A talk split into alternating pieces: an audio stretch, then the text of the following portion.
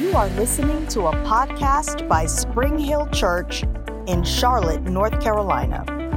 Spring Hill Church is called to reach everyday people with God's grace, His unconditional love, and the life changing power of His Word.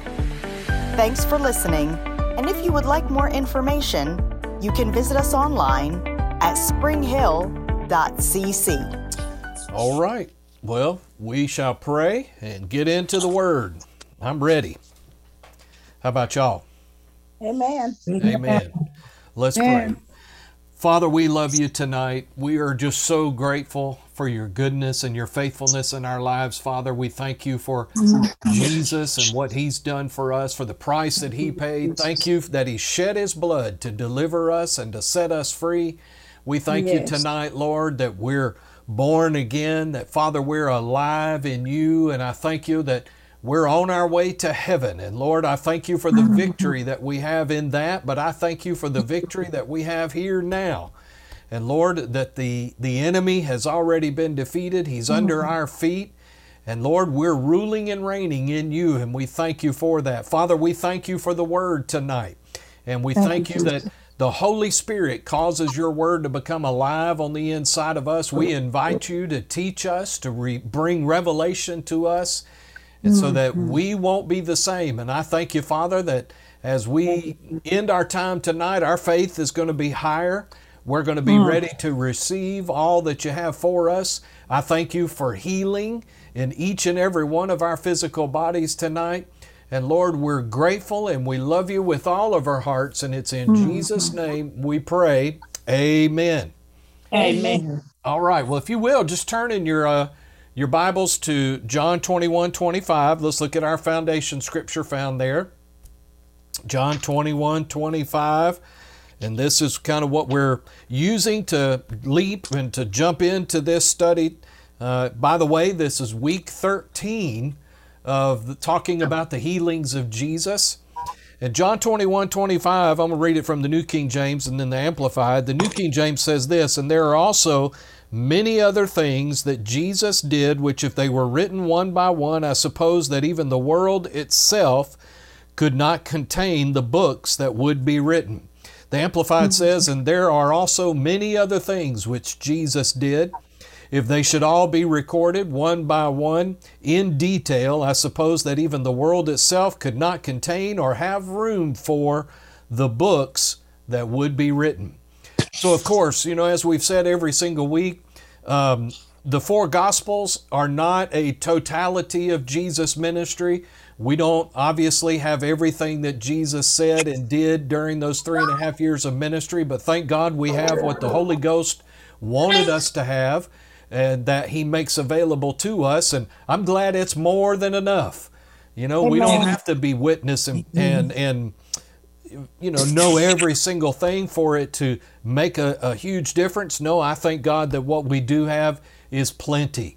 And so i'm thankful for that. And so as as we have said every week we're studying these healings in detail again. So if we we can see what the people did to receive healing we can get what they got so if we need healing in our bodies, we can study these things so that we can learn what they did to receive from the Lord. And uh, I'm so glad the scripture says God is no respecter of persons, that what he does for one, he will do for all. And uh, so if, if healing was available during Jesus' ministry, then it's available now. And even more so because Jesus has gone to the cross. The Bible says that with his stripes we are healed. And you know, I think about this just as a little side note. You know, Jesus ministered during those three and a half years as an Old Testament man anointed by the Holy Spirit. And he hmm. operated under the Old Covenant. Now, of course, hmm. on this side of the resurrection, his death, burial, and resurrection, it's a little bit different in the sense that hmm. he paid the price for us to be healed. We've been redeemed from the curse, the scripture says. So- I'm sorry? So, so we can be healed and receive our healing uh, just on our own. Thank God. And so I'm grateful for that.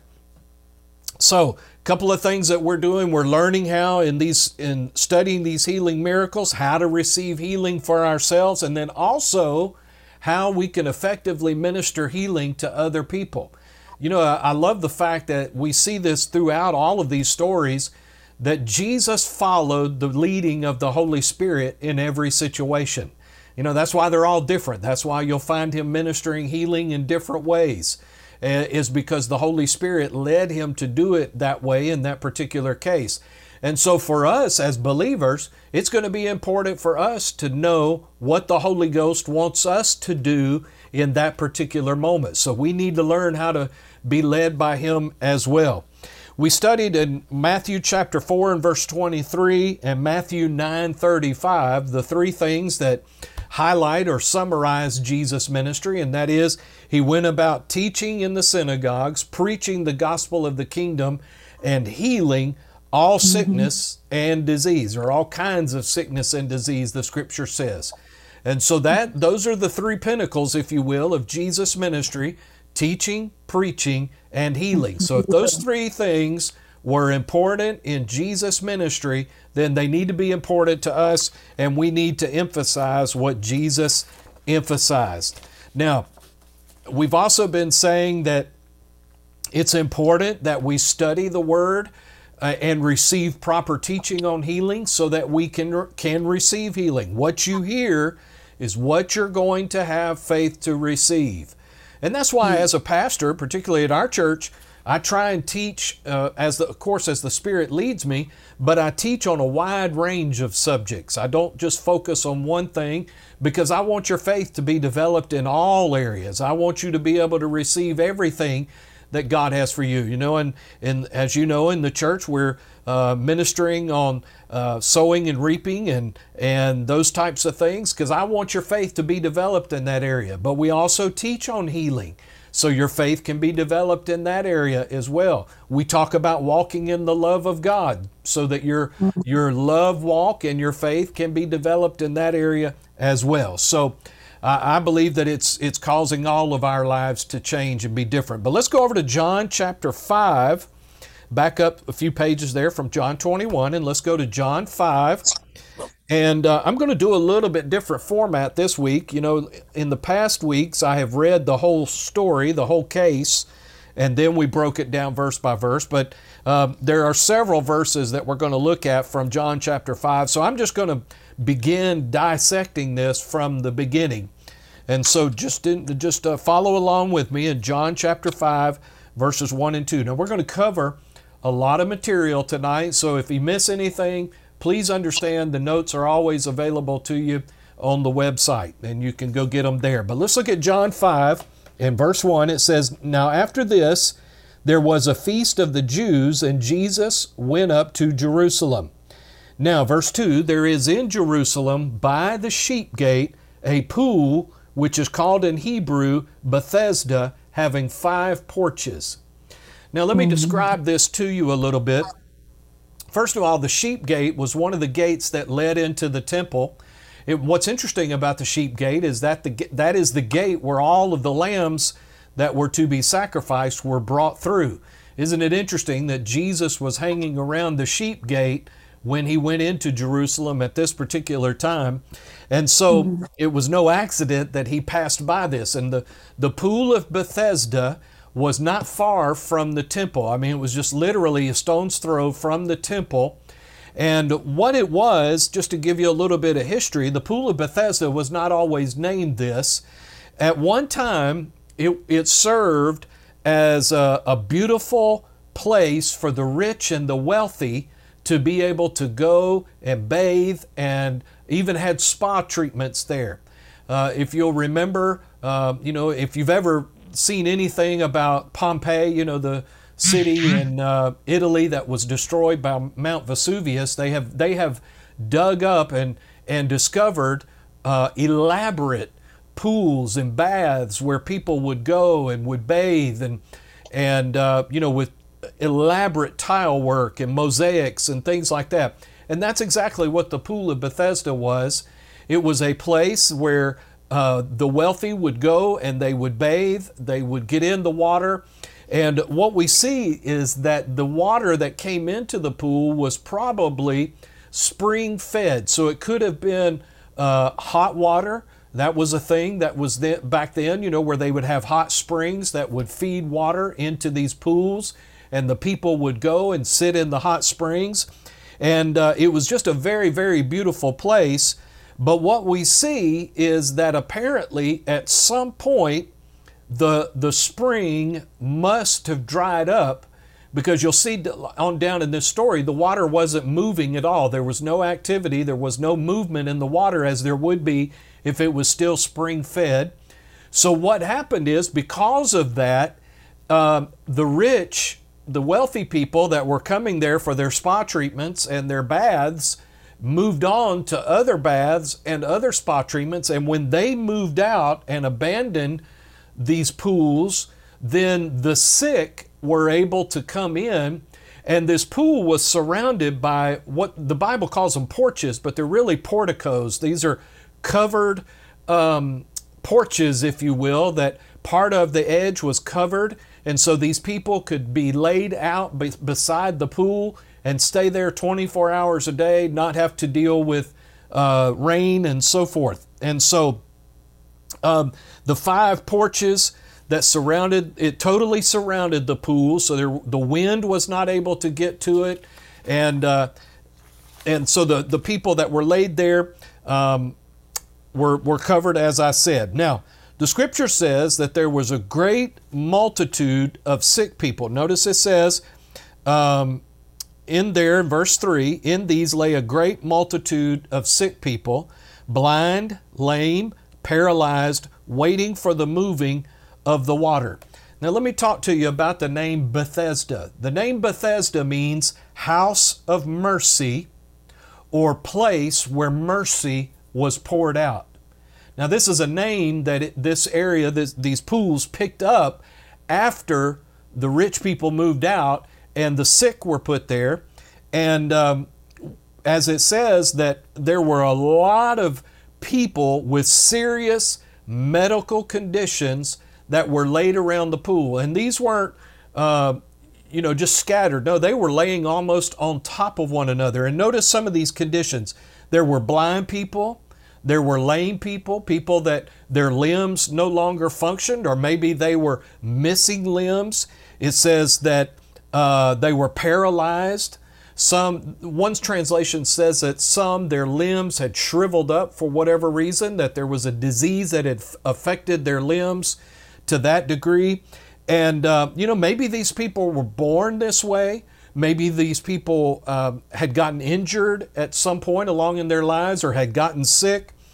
And uh, so it says in verse 3 that they were laid there waiting for the moving of the water.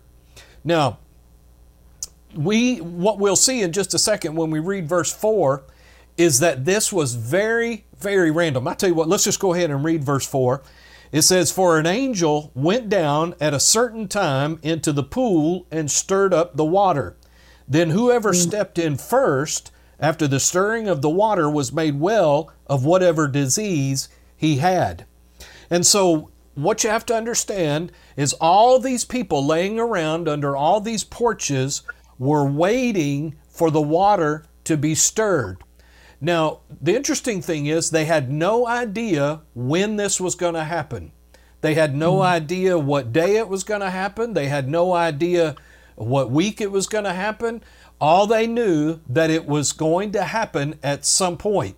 And so what that tells us is these sick people stayed there 24 hours a day. That they they practically lived there in all point you know purposes. And so that means that people had to bring them food there. Uh, people had to take care of them, and but they lived there um, uh, around this pool, and uh, they stayed and watched for the moving of the water, and they had no idea uh, when the water would be troubled. Now, I want you to think about something. I want to ask you a, a point of question to you, just rhetorical, and that is this: If you had a bad physical condition, let's say you were paralyzed and uh, you couldn't move your body at all, you couldn't move your limbs. And, uh, you know, if you were in that kind of physical condition, you would be willing to wait as long as necessary if there was a chance that you could get healed. If there was an opportunity that you might be able to get into the pool uh, and get healed at the moment that the angel stirred the waters. Okay, so these people stayed there all the time. Now, let's talk about the angels. So, because it says in verse four again, for an angel went down at a certain time into the pool and stirred up the water. Now, what we know is this: angels are not healers. Angels are not healers. Jesus or the Father God is the healer. The power of God is where healing comes from. But what would happen is that an angel would go down and facilitate the power of God being present and would minister to one. Now, notice this it wasn't an unlimited flow of power because it was just available to whoever was able to get into the water first.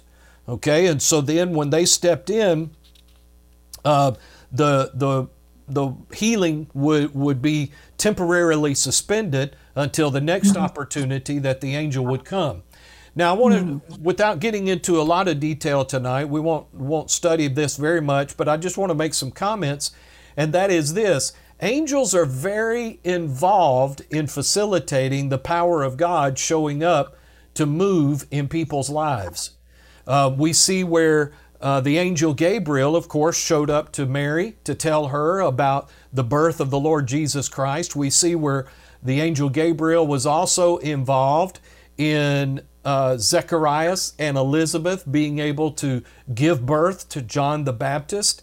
Uh, you know, and I encourage you read those stories and uh, in Luke where it talks about Zechariah and Elizabeth and how they had been. Pray- it's kind of humorous, but they had been praying for a child. Now, the Bible also says they were very old or they were older, and uh, and she had been, born, but yet they had been praying for a child, and so the angel, I'm sorry, the angel shows up and says, "Hey, you guys are going. God's heard your prayers. He's going to answer your prayers. You're going to have a child."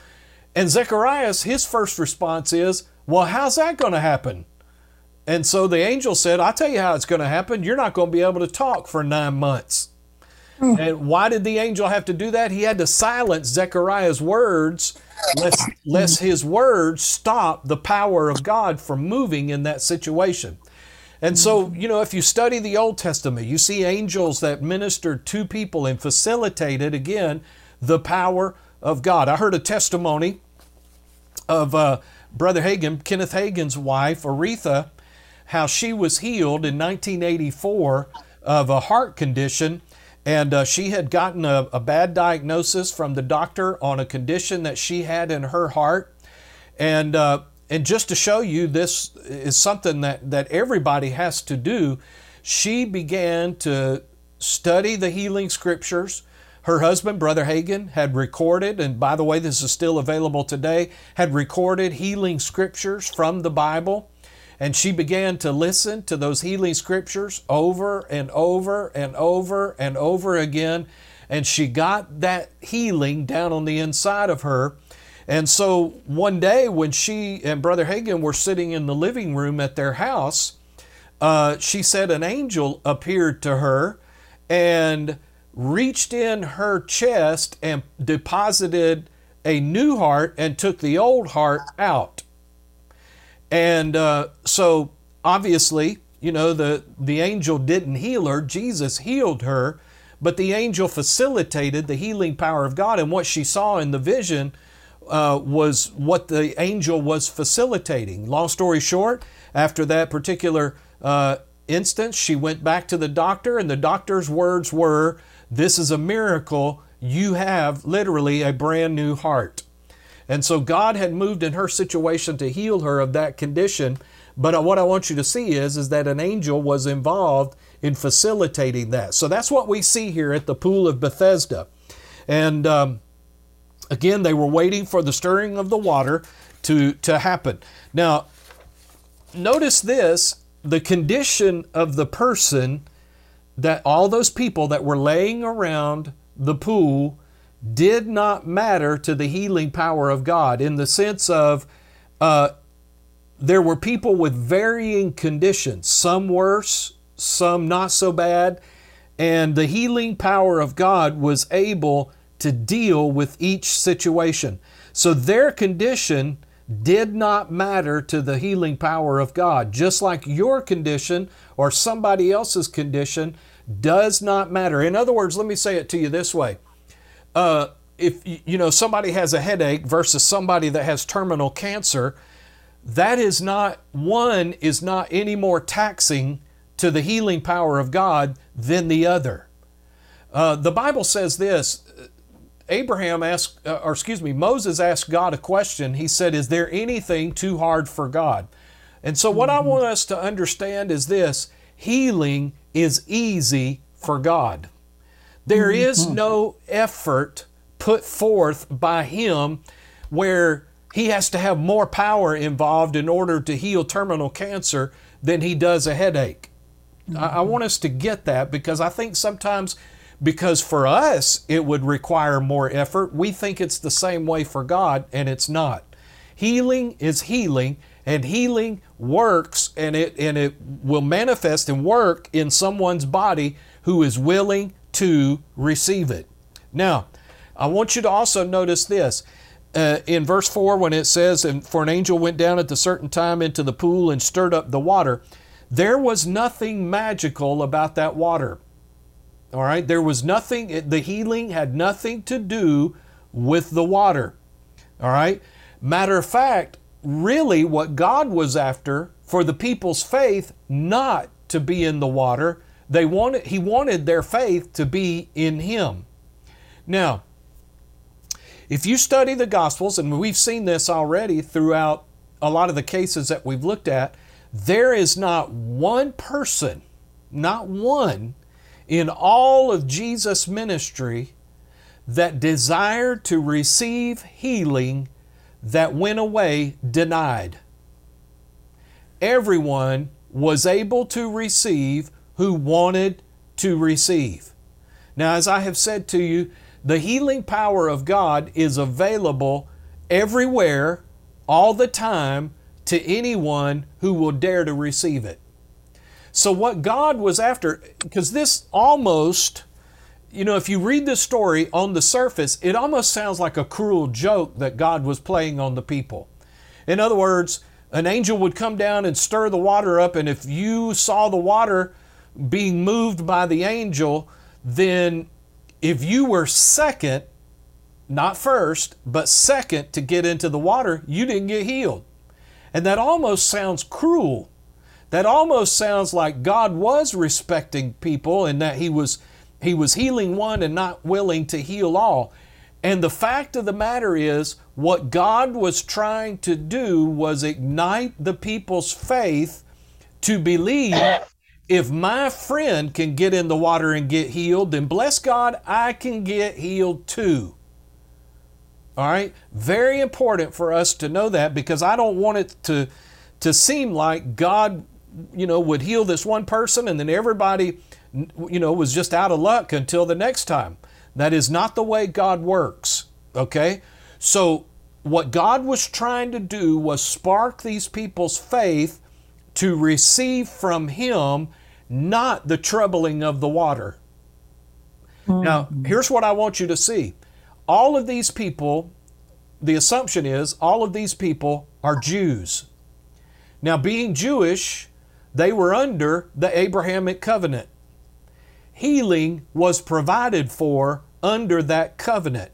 In other words, all of these people had a right to be healed because of the covenant that Abraham had with the Father.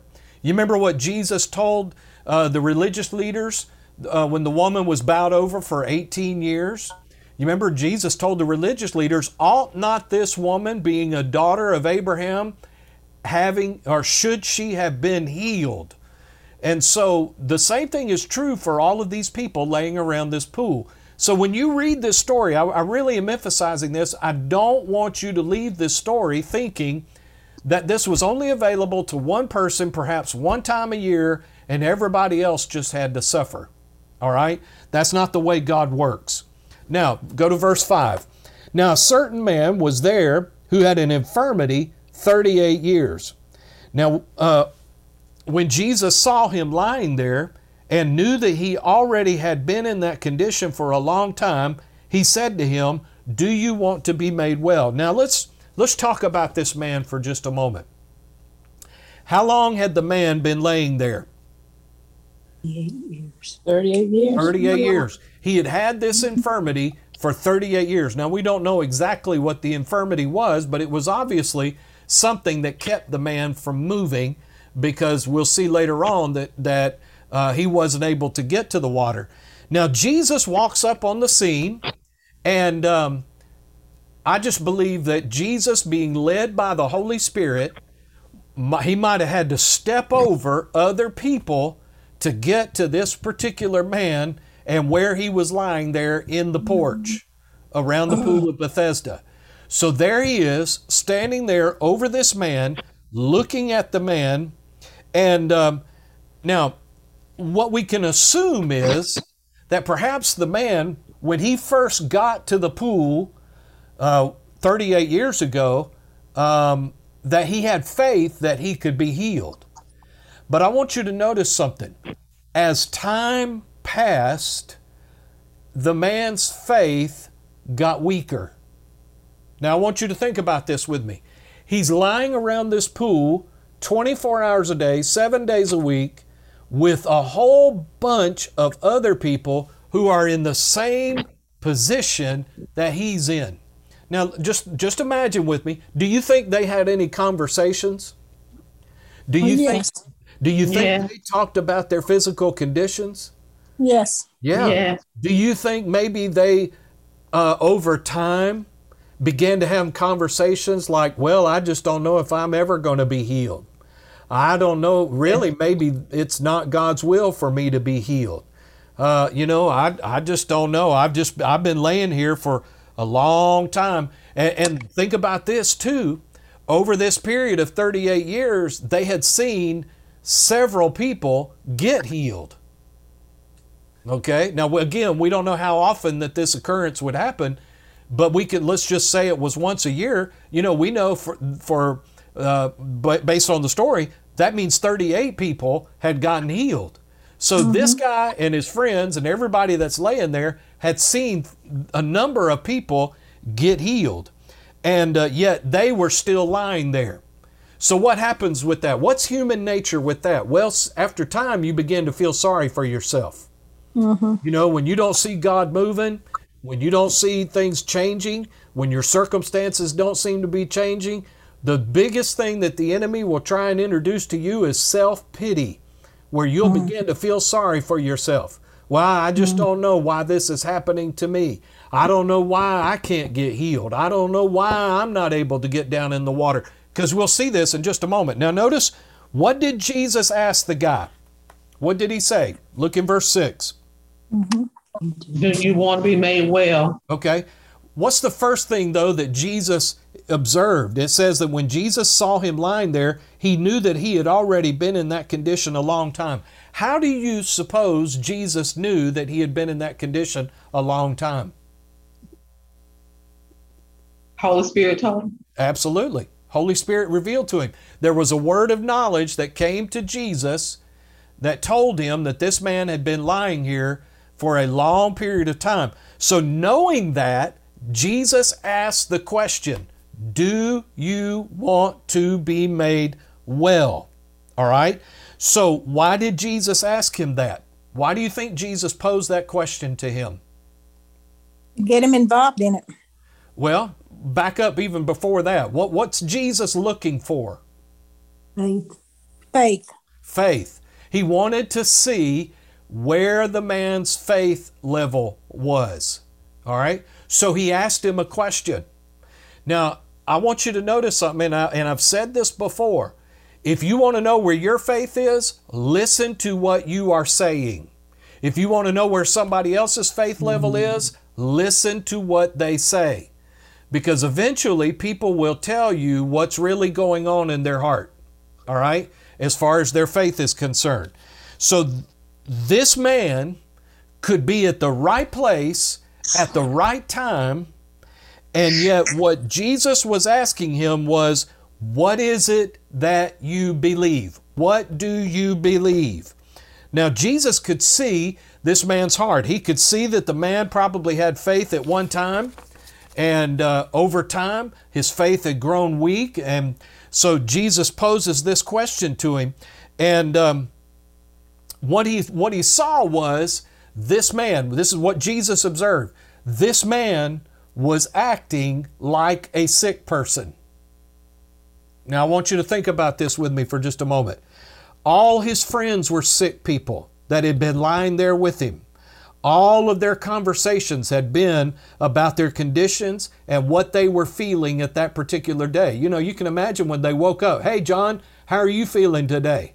Well, about the same, you know, conversations like that. All right. Now, again, as I mentioned to you earlier, somebody was having to bring them all food. Maybe family members were bringing them food. Somebody was having to clean them, to take care of them, and all this while they're lying there in this condition. Now, here's the other thing what would happen to this man if he got healed?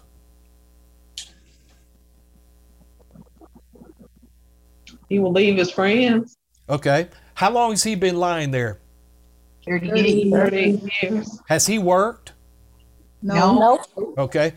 Does he have a home that we know of? No. Okay. No. All right. So here's what we what we can assume and suppose from this situation. If this man gets healed, he's going to be able to get a job, perhaps mm-hmm. increase his education. He's going to be able to get some new friends. He's going to become a healthy member of society. And so, what Jesus was really asking him was this Do you want me to radically change your life? Oh. Hallelujah. Okay? That's what Jesus was really asking him. Now, see. Hallelujah. receiving healing is not just about feeling better. All right? And that's something we need to learn. You know, I often say Jesus doesn't heal us so we can sit around and watch TV without pain. Jesus heals us so that we can have productive lives that can be for His honor and for His glory, and that we can make a difference in this world. All right? So, Amen. you know, many people talk about they want their lives to be different, but do they really want their lives to be different? And so, what Jesus was posing was this question to this man. And, uh, you know, a lot of people have grown accustomed to their dysfunction.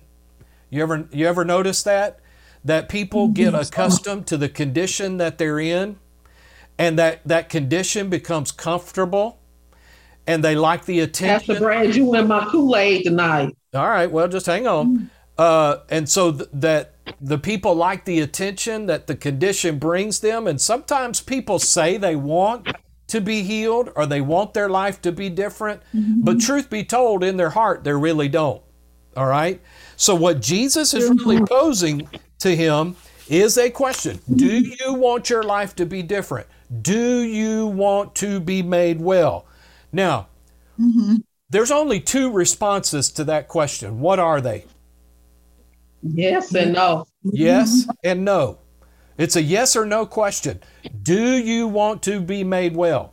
All right. Now let's go to verse 7. So the sick man answered him, Sir, I have no man to put me into the pool when the water is stirred up, by while, but while I am coming, another steps down before me. Now, this guy, bless his heart, he didn't even answer Jesus' question. The first thing he does is comes up with an excuse as to why he had not been healed. Okay? Mm-hmm. Jesus didn't ask him. He didn't say, "Hey, tell me your life story and tell me why you haven't been healed." Jesus just asked him a question. Do you want to be made well? It's yes or no. And this guy's response was, Sir, here's my excuse for not receiving my healing. Now, listen, this guy is no different than a lot of things we do. All right? Because when when we're confronted by the word of God and we see something that we can receive from the word of God, what happens is sometimes we tell the Lord, "But Lord, I can't I can't have that. There's no way, God, I could be debt free. There's no way, God, you could bring me out of debt and to where I could live debt free. But because don't you know uh, all that I've gone through, all the dumb decisions that I've made, finan- I mean, all those excuses. And that what Jesus is asking is, do you want your life to be better? Yes or no? He's not asking for a, a list of excuses. He's asking us, do you want your life to be better? And so Jesus asked the man this question, and so he found out where the man's focus was. Where is his attention? His attention is, I'm unable to get into the water, so therefore I can't be healed. That's what the man's uh, uh, attention was on. So the man offered a detailed excuse as to why he was still sick and in the condition that he was. And you know, we do the same thing. You know, I, I, I can't get better, Lord, because of this job that I'm on. I can only go so far in this job. You know, my boss doesn't recognize my talent, and so I'm never going to get promoted on this job, Lord. Well, Jesus didn't ask you for that. He asked you, Do you believe I can do this? Yes or no?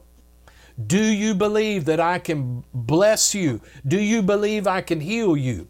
And so that's what the Lord is asking us. And so, you know, maybe, um, maybe, maybe, and, and, and let's just let's assume this isn't anybody on Bible study tonight. This is somebody else. But perhaps we have not received our miracle because we're not through making excuses. God wants us to quit making excuses. Mm-hmm. Just answer the question. And I, the answer is, the right answer is, yes, Lord, I receive. All right? Mm-hmm. So, what Jesus was endeavoring to do was to get through this man's excuses and drill down to the faith that was in his heart. So, here's what Jesus does. After the man tells him this excuse, Jesus' response in verse 8 was Jesus said to him, Rise, take up your bed, and walk. So, what did Jesus do to shoot through the man's excuse? He gave him something to obey.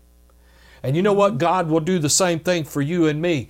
When we're, you know, when we get out of our tablet we start listing our excuses as to why we can't receive, you know what He'll do? He'll give you something to obey in order to pierce through your excuses. And so Jesus gives him the, the command. He says, Rise, take up your bed, and walk. Well, thank God the man listened to what Jesus said. Look at verse 9. It says, And immediately the man was made well, took up his bed, and walked, and that day was the Sabbath. So, as we have seen in, in other cases before, it says in verse 10 The Jews therefore said to him who, who was cured, It is the Sabbath, it is not lawful for you to carry your bed. So here they are, they observe this man walking around with his cot or, or his bedroll that he had been laying on there in the, the, the porch of the, the pool of Bethesda. And obviously, he had been in that situation. Now, what they were not glad for was the fact that he got healed. What they were mad about was that he was carrying his bed on the Sabbath. All right? Mm-hmm. so they were not excited that the man received his healing. They were upset because the man was violating their rules. Okay? Now, what I think is interesting is Jesus purposely healed this guy on the Sabbath. And this isn't the only case. Remember, we have seen this several times uh, where Jesus might have even been in the synagogue and healed somebody on the Sabbath. And it riled up the, the religious leaders of the day and they got all upset. Now, I want you to go back and look at again, it says um, in verse 9, and immediately the, be- the man was made well and took up his bed and walked. When the, the Old King James says the man was cured, C U R E D, I want you to write this down. This is this in, in the New King James it says the man was made well. That phrase comes from the Greek word, and I'm to spell it for you and then I'll pronounce it T H E R A P E U O. T H E R A P E U O. Now, as you write that word down, does that look like any word that we use in the English language? Therapy. Therapy. All right. Now, mm-hmm. it's interesting that the Greek language uses this word that that John chose to use this word when he was writing it because in the Greek language it means a healing touch that requires a corresponding action. So here's what this means. Think about therapy. What is the first thing, I mean practically these days, I mean it used to be when I was a kid if somebody had knee replacement surgery, they were in the hospital for 2 weeks. I mean you were down all this kind of stuff, really any kind of surgery. But now, I mean, think about this. If you have surgery, uh, knee replacement, hip replacement, any type of surgery like that, within hours of you coming out of the hospital, I mean, the surgery, sur- operating room, they are endeavoring to get you up and moving around. In the next step, after you're able, is they they immediately start physical therapy. Why is that? Yeah. Because medical science has discovered just within the last few decades that movement and corresponding action facilitates hmm. healing in the body quicker than just lying around and waiting for healing to come. And Yes. that that just runs parallel with what Jesus was showing us here in the in the spirit. It means this that when the healing power showed up, that the corresponding action had to work in co- in cooperation with that healing power. So it's the same thing as physical therapy. We'll call this spiritual therapy. But what I want you to see is that the man, if he had not gotten up, taken up, picked up his bed and walked and followed Jesus' instructions, he would not have received his healing. All right? Mm-hmm. So so, so very very important. All right?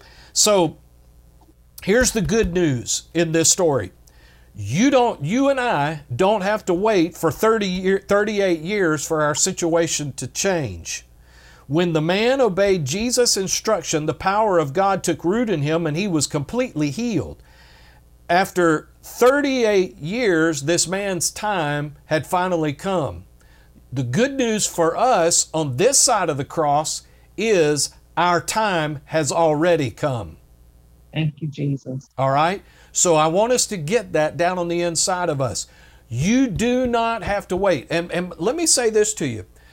One thing that is different for us in, in, in the church age and the, this side of the cross and the death, burial, and resurrection of, of the Lord, and that is this if Jesus bought and paid for it, you do not have to wait to receive it you can Amen. receive it immediately. You know, I, I hear people, you know, they'll say, Well, I'm just waiting on the Lord to heal me. Well, if you're waiting on the Lord to heal you, you're going to wait until Jesus comes back. God has already done everything He's going to do to heal you. Mm-hmm. All you and I have to do is receive it. Just like He's done everything that He's going to do to save you. We just have to receive what Jesus uh-huh. has already done and be Yeah. saved. We can be healed the same way. That Jesus already did everything He's going to do to heal us. All we have to do is receive our healing just like we received our salvation. So here's my point you don't have to wait around 38 years to receive anything from the Lord that Jesus has provided for you. All right? You receive it today. Now, the full manifestation of it might take some time. It's not going to take 38 years, but it might take some time. but you can receive it today. All right? Now, again, the religious leaders, they got upset. And uh, so look at um, verse 10. The Jews therefore said to him who was cured, It is the Sabbath, it is not lawful for you to carry your bed. And he answered him, them, He who made me well said to me, Take up your bed and walk. Then they asked him, Who is the man who said to you, Take up your bed and walk? But the one who was healed did not know who it was, for Jesus had withdrawn, a multitude being in that place. Now I want you to notice something. In, a, in almost every other case that we have studied, the people had heard about Jesus. You mm-hmm. remember? The woman with the issue of blood, mm-hmm. Jairus, all of them had heard of Jesus. Apparently, there was not any news getting to these people that were lying around the pool of Bethesda about who Jesus was and what he was doing in his ministry. Because this guy didn't even know who it was that came to him and said to him, Take up your bed and walk. All he knew was that when he obeyed what Jesus told him, the healing power of God showed up and he was healed. So let's go on and read. It says, And afterward, Jesus found him in the temple and said to him, See, you have been made well. Sin no more, lest a worse thing come upon you. All right, now let me comment on that for just a moment. And uh, I want you to not hear that. Jesus is not saying to the man this be perfect, or God's going to put that back on you again. That is not what the man is, uh, that's not what Jesus was saying at all.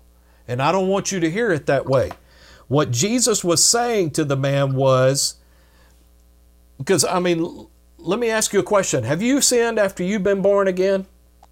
Yes. Yes. Okay. Well, I haven't. So, you know, I'm I'm perfect.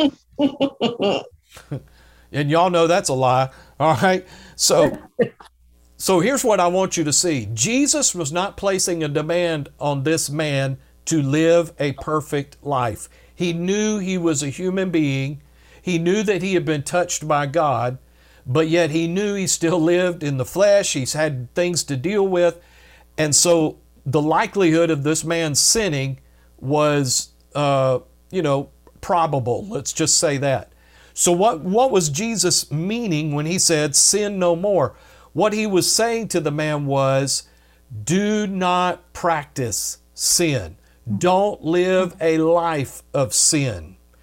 Because if you do, when you do that, you give place to the devil to be able to bring something back into your life.